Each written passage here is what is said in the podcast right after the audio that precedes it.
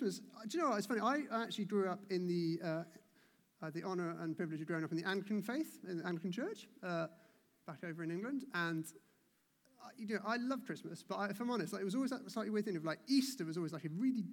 First, I want to say I love the Anglican church, so this is not anything critical at all. But I, like, it always felt like Easter was a really, really kind of spiritual time, really, you know, reflecting deeply on the death and resurrection of Jesus, which was wonderful. But then Christmas felt totally different. Kind of Christmas was like not spiritual, just kind of a bit other. Do you know what I mean? Kind of fun and lots of red jumpers and ties and carols and stuff like that. Uh, but I, kind of, I suppose as I prepared this talk, I really wanted that to kind of, uh, kind of come before God and trying to say to him, what do you want me to speak about? But also, like, I don't want Christmas to feel really different and other. And you know how you have like almost 11, 11 and a half months of your Christian faith, which is normal and your usual rhythms and routines and, and your walk with Jesus. And then there's two or three weeks of Christmas, which is just a bit different. And um, I suppose my heart for this morning is, is not going to be different, just to continue to look at Jesus, continue to say yes to Jesus, continue to explore the kingdom of God that we see breaking into our lives. And um, so that's kind of my hope for this talk. Um, our theme for Christmas this year has been the light. Um, and you know, James talked about it last week at the carol service. Um, and the key verse for us this year has been in the Gospel of John, the f- uh, first chapter, verse 5. The light has shone in the darkness, and the darkness has not overcome it. Um, so we've been looking at the light, and I want to continue looking at that theme today. Um, but what I want to look at today is that idea that when we look at Christmas, we look at the, the birth of Jesus just over 2,000 years ago. What we're remembering is that God had to first enter this world before he could enter our hearts. So he had to enter this world before he could enter our hearts. Jesus had to come as flesh and blood and bones before he could come into our hearts and our souls and our minds. So, um, in the last few weeks as a church, we've looked at, just before the Christmas series, we looked at the book of Isaiah. And there's obviously a very f- familiar chapter, uh, chapter 9 in Isaiah that we read at the carol service every year. Unto us a child is born, and so on. The people walking in darkness have seen a great light. A new light has dawned, it says. That's what it says in Isaiah 9. But when we look at the Christmas story, the context of that is that people have been waiting for a light for thousands of years, particularly between the book of Isaiah. They reckon that was written about 600 years before the birth of Jesus. And in that period, people have been seeking God and searching for a Messiah. They'd kind of seen probably just not really any light, just maybe specks of light creeping in, but really it was just a time of, of darkness. And then when we see the birth of Jesus, it's not just a speck of light, it's just like, you know that you ever been in kind of in a dark room, maybe your bedroom at night, and someone, for me, it's my kids in the morning, or actually usually in the middle of the night. Sometimes the door just opens wide and your room is flooded with light. Kind of, yeah, it happens to me and Alice quite a lot. But, uh, but like this sense, you know, sometimes you're in total darkness and then the light just, it's not just a bit of light kind of creeping in, it's like a flood of light just comes in. And that's what happens. That's what happens when Jesus is born. People have been looking for this light, and suddenly it just pours in. Now, John 1 9, this is four verses later, says this The true light that gives light to everyone was coming into the world. The true light. And then, and this is what I want to pick up on today. The Apostle Paul, who was writing about Jesus uh, after the death and resurrection of Jesus, this is the time of the early church being started. This is what he writes to the church in Ephesus. This is Ephesians 1, verse 18. It says this I pray that the eyes of your heart will be enlightened in order that you may know the hope to which he has called you. And actually, in, in different versions of the Bible, little variations on it, um, that, that verse can actually be translated like this I pray that your hearts will be flooded with light. Flooded with light. So, this Christmas, what I want to talk about this morning is that as this true light, that's Jesus, as this true light comes into our worlds, it comes into our lives, we need that light, that true light, to flood our hearts. We need that light to do a very deep work in our hearts and our souls. So, this morning, my question to you would be where is Jesus in your life this morning? Where is Jesus in your life this Christmas? Is he where he needs to be? Or is he somewhere on your to do list this Christmas? Or is he, is he deep in your heart?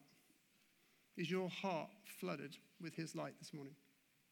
So, my hope this morning, I want to just give you a few thoughts on how, wherever you're at with Jesus this morning, whether you're exploring Jesus, whether you'd say you've been following Jesus for a long time, just want to give a few thoughts on why Jesus can really flood our hearts with light this morning.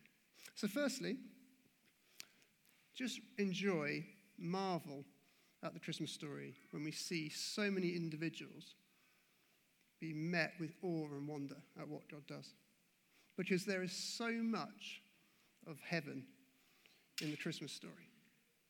Now, the last few weeks, I've, I've kind of taken the time to um, reread the Christmas story in the Bible. If you've, if you've never done that before, maybe you're just starting to read your Bible, maybe you have become a Christian this year, and actually this will be the first time that you have looked at the Christmas story. The easiest thing to do, is very easy to just read the Christmas story. Basically, look at the Bible about two thirds of the way through. You'll find the four Gospels Matthew, Mark, Luke, and John. And all you have to do is read the first two chapters of Matthew. None of it is in the Gospel of Mark, so you don't need to worry about that. The first two chapters of Luke, and then literally the first few lines of, of John's Gospel. That's it. Probably take you 15, 20 minutes, depends on how fast you read. And the story basically features two pregnancies. There's a story of John the Baptist and Jesus um, and their respective mothers um, falling pregnant with them. And the story is full of dreams and visions, it's full of answered prayers, and it's full of angels. Kind of angelic activity is, is, is an overdrive. Um, and, you know, and here in the vineyard, us as a vineyard church, what we love to see and what we love to talk about and what we love to celebrate is we, we talk about the kingdom of God breaking in, breaking into our lives and into our city. And sometimes it can be hard to understand what that means when we talk about it. But another way to think of that, the kingdom of God breaking in, is, is basically these moments where we see something of heaven breaking in, breaking in on, on earth. So, what we may not be talking about in our current context is people seeing angels, although from time to time you do hear stories like that, which is very exciting. But what we're talking about when we're talking about the kingdom of God breaking in is when someone says yes to Jesus, when someone gives their life to Jesus. Or it might be when someone is physically or emotionally healed. It might be when a prayer is answered, either quickly or kind of after a long time of praying. It might be when someone feels really prophetically and powerfully led by God's voice to do something, to follow a calling. Those moments, these moments that we see all the time, they're supernatural moments. It's that sense of like, well, what's happening in heaven is actually also happening here on earth. Now, we see them some of the time, but not all of the time. Another thing we talk about here in the vineyard is that we talk about the now and the not yet. Sometimes we see them now, and sometimes we have to wait. It's not fully here yet, is it, heaven? So we have to wait. But the Christmas story is full of now moments. Just, there's no waiting. It's not, not yet. It's full of now moments. Just God breaking in in all his power, doing something really supernatural. It's incredible. And the arc of the Christmas narrative leans totally towards two things divine intervention and breakthrough. That's when we look at the Christmas story, it is God intervening and breaking through. So if you look at the, some of the characters in the Christmas story, it's, it's wonderful to look at. Take, start with Elizabeth and Zechariah. If you don't know, that's the parents of John the Baptist. So these guys were devout people, holy people, part of the priesthood. Zechariah was part of the priesthood, but very broken people. They're, they're actually grieving in their life, grieving for something, something they, they never had, a child that they'd never had. And yet, Zechariah is visited by an angel, has this very powerful supernatural experience, and he loses the ability to speak. At the same time, Elizabeth conceives a child, something that it didn't seem possible at the time. That child would then leap and jump in her womb when she encounters Mary later in the story. And as a couple, God breaks through and they are inspired to a, a season of obedience and of worship. And they go on to become the parents to John the Baptist. So that's Elizabeth and Zechariah. Take a look at Joseph in the, in the story. Joseph, someone who is very noble in the way he acts, but was probably, again, very broken, embarrassed, maybe heartbroken about what had happened with Mary, engaged to Mary but not married, and yet she's with child. And yet, at the same time, again, God breaks through. He's visited by an angel who speaks to him, reassures him. And in Joseph, God inspires trust and obedience, and he sacrifices his own agenda to pursue God's plans. Look at Mary, Mary, the mother of Jesus. She's humble and she's kind and she's pure, but she must have been terrified. Again, she's visited by an angel. Her life is totally transformed, and it would obviously never look the same ever again. I could go on. The shepherds. Shepherds would have been on the edge of things. They would have been potentially very rowdy, macho people, not probably religious people at all, not in the religious crowd. And yet they are, again, visited by angels, a, a, um, a choir of angels. They're brought to their knees in worship. They're struck in awe and wonder. And then they go on to visit the baby. And God transforms them not just into obedient people, but into evangelists. They go and talk to everyone about what they have seen and heard. The Magi, the, the cast continues. Probably not Jewish people, unlikely to be Jewish. Probably very intelligent people, very academic, kind of head people, not heart people. Probably very wealthy and self dependent. And yet, they lay aside their agenda when they feel called by God. They're compelled by God to go and follow this star in the sky, and they're compelled towards Jesus. And God inspires in them this heart of generosity with their gifts, but also kindness and protectiveness when they protect the, um, the family of Mary and, and, Joseph from Herod. And even in the closing scenes of the Christmas story, um, before we kind of get into Jesus' ministry and, and, teaching later in the Gospels, we see Simeon. Simeon is the man who encounters Mary and Joseph with the baby Jesus at the temple. This is a guy who's been patient, he's been waiting all his life, he's craving to see the Messiah, craving to see God on earth. And he doesn't just see a baby, but he sees something totally different beginning just as his life is ending. God puts eternity in his heart just as he is about to face eternity himself. What's amazing as you look at that Christmas story, all the characters in it, is you see God flooding people's hearts with his light. They are all struck in awe and wonder by what God is doing in their life, and their hearts are flooded with the light of Jesus. It's wonderful. So, my first question to you on the back of that would be Is there some, there's so much of heaven in the Christmas story. Is there something of heaven in your hearts as you come to this Christmas? Just if there's not, read it again. There is so much of heaven in the Christmas story, and we can seek that ourselves. So, secondly, what else might flood your heart this Christmas? Let your heart be touched by the Father's heart. The Father's heart, which is He has such a strong desire to come and be with us. Come and be with us. Because it's not in the Christmas story, it's not just awe and wonder, but it's flesh and blood. Much more than just signs and wonders. We talk about, again in Isaiah 9, it talks about God with us, Emmanuel, which means God is with us. It's the God incarnate. That's taken from the word carne. I'm no biblical scholar, but I found this out. Flesh and blood, carne, as in carnivore, which basically just means meat literally means meat. There's a lovely quote. This is Philip Yancey. It says this The God who created matter took shape within it. The God who created matter took shape within it. This Tuesday morning, um, I was here. We were on Tuesday mornings, if you don't know, we open up this building to the community.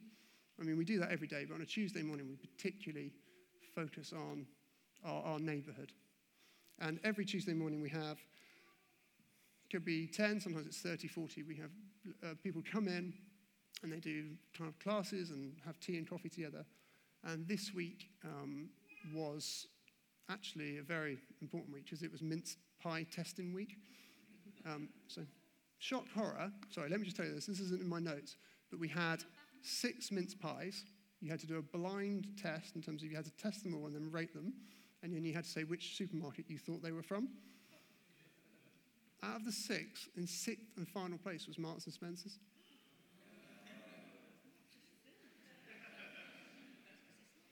If you work for Marks and Spencer's, I'm really sorry, but I haven't meant to offend your um, supermarket Number one, co-op. This is not in my notes. I need to get back to it. But um, it was a very interesting morning. Very interesting morning on Tuesday morning, um, predominantly the people in the room uh, over the age of 60, maybe 65, 70, some of them over the age of 70, um, having a great time. We had a really lovely time. But there was someone in the room who'd never been before. And it was a lady called Nia, and she came down uh, with her, and she had a baby with her. And this baby was only five, five and a half months old. And boy, did that baby change the room. Moths to a flame. Just every single person in the room just wanted to be with that baby and offer to hold the baby, and everyone wanted to ruffle the hair and stroke the cheek and all that kind of stuff. It was lovely, lovely. And that's, you know, that baby changed the, changed the atmosphere of the room.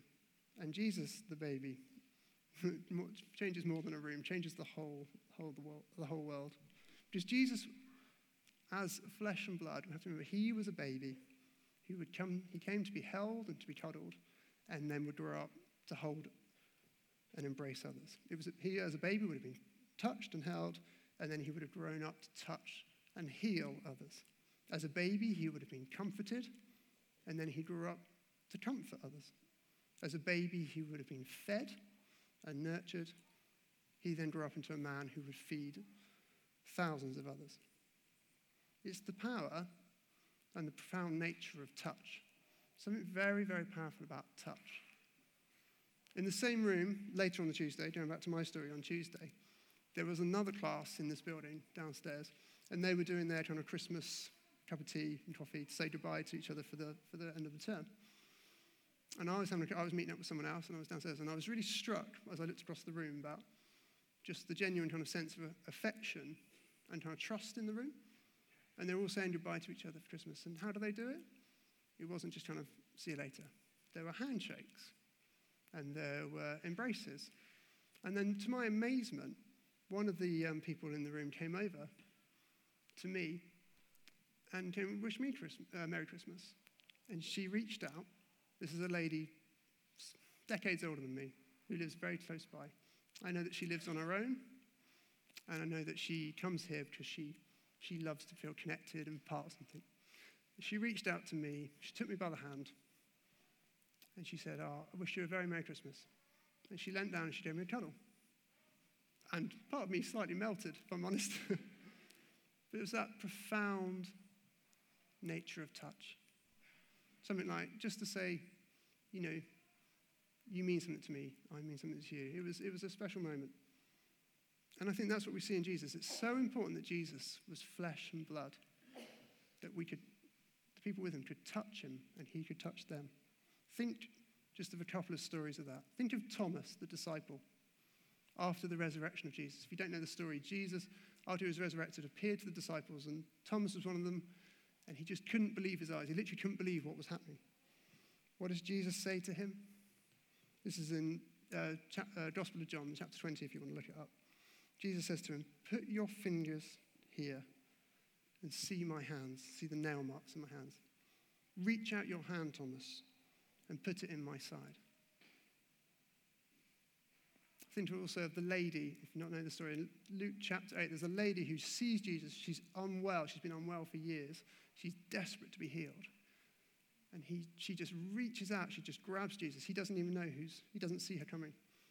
And in that instant, she's healed. It's the power of touch. It's something deeply profound that Jesus could just be reached and touched. And our hearts will be flooded with light when we feel the touch of Jesus. Obviously, Jesus now, how do we feel his touch? Through the, through the presence of the Holy Spirit. Just like in worship just then. Fantastic with the worship. That sense of it's not just Christian faith, following Jesus is not just an ethereal thing. Not just in our heads, but actually something physically manifests. I felt it, I don't know if you did during the worship. God's touch is with us, His Holy Spirit. There's an amazing line in Delirious Song. It talks about how sometimes we feel God is closer than our skin. We feel Him. Christian faith is a visceral, guttural faith. It's wonderful. It's because Jesus came as flesh and blood. It's a physical thing.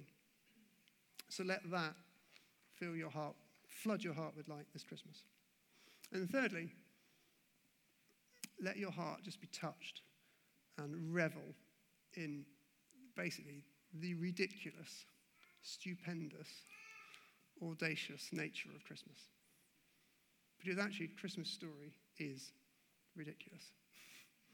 Um, my eldest son, he's a very inquisitive young man, I think it'd be fair to say. He's got a very curious mind. We've had some good fun recently. He was actually poorly off church a few weeks back, and uh, we had quite a fun chat. Firstly, we decided, let me just tell you a little bit of the detail. Firstly, we decided that um, Alice, my wife, doesn't actually have a middle name. And we decided, I said, well, maybe what middle name should we give mummy? And he said, toilet. Secondly, which was not a great start to the conversation, sorry, we haven't decided to do that. Um, secondly, and this one really, really hurt, we were then about 10 minutes later looking on the iPad. This is my fault. I was looking at BBC News, not best parenting. And uh, he then comes up and looks on the iPad and says, Is that you, Daddy? And it's like, No, that's Liam Fox, the International Trade Secretary.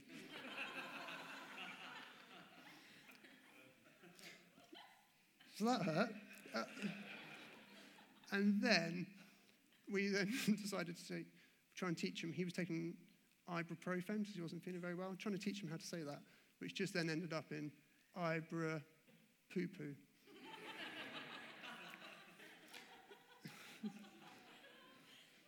it was one of those mornings. But then he asked me, he asked me a very interesting question. Sorry, a bit silly. But this is where I'm getting to. He asked me a very interesting question. And this has been the question ever since. He said, Daddy, how old is God? How old is God? And he's been asking me that for the last few weeks. And Alice and I have been kind of, what do you say? And the, the great answer, uh, hopefully, the proper answer is, well, you know, God's always been there and always will be. I think that's a fairly sound theological answer, I hope. But he's not, he's not happy with that. He's not happy with that. But you see where he's coming from, and we know where he's coming from. He's a six year old grappling. We know that question like, who is God? What is God like? He's trying to understand God, isn't he? He's trying to put him in a box that he can understand. And I think at Christmas, our hearts are changed and our hearts are flooded with light when we fully consider what we learn of the nature of God through the Christmas story. Because there is something, I think, almost exhilarating about what God allows to happen and what God chooses to happen. Because the birth of a baby boy in an unsanitized, raw environment, in an era absent of modern healthcare, there would have been no midwives, no doctors on hand. It's a newborn baby entrusted to, a, in all likelihood, a teenage mother, a first time teenage mother and a nervous and a nervous father. You've got the maker of all things, the creator of our universe. He's got the ability to throw stars across the universe, and yet he reduces himself to just a few pounds and ounces of, of human life. And he's saying, I'm going to put myself in the protection and care of first time parents who would then find themselves in an unfamiliar town, then under the threat of death from Herod, exiled, and on the run. It's an unbelievably risky story. It's all so vulnerable. But it's a rescue mission. It's God's rescue mission. And it's the most audacious rescue mission. It's as audacious as it is brave. Again, Philip Yancey, he says this God, who knows no before or after, entered time and space God, who knows no boundaries, took on the shocking confines of a baby's skin, the ominous restraints of mortality.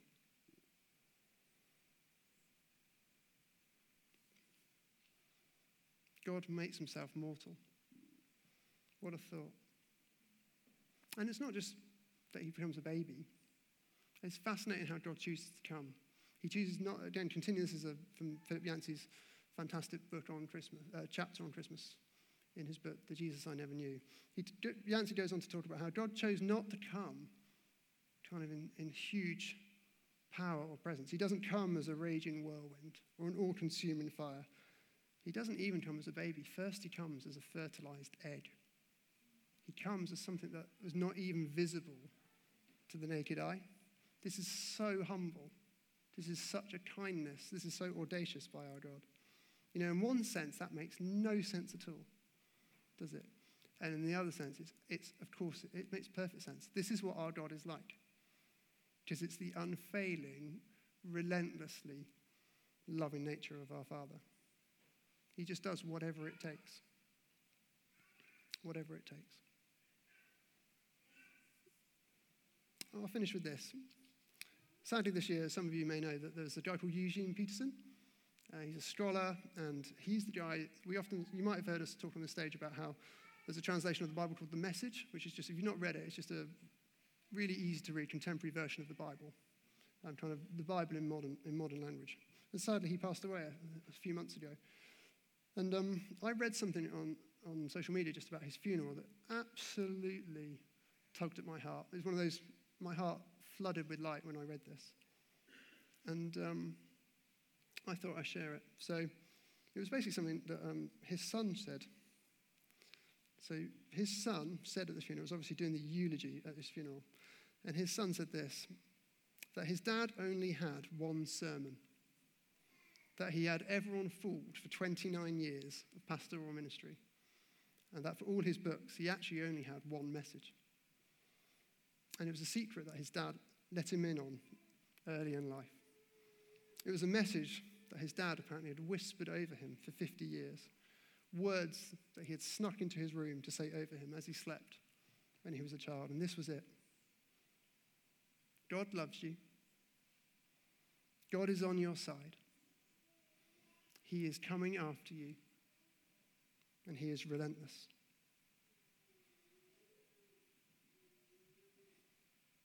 And I dwelt on that and I thought about the conversations I've had with my son recently, and I thought, that's what I'd like to speak over my children. And that's what God speaks over us as his children today. This Christmas, let our hearts be flooded with light as we remember that God loves us. He pursues us, and he will go to the most extraordinary lengths to win us back. We remember that he came to be with us because he loves us. And we know that he loves us because he came to be with us.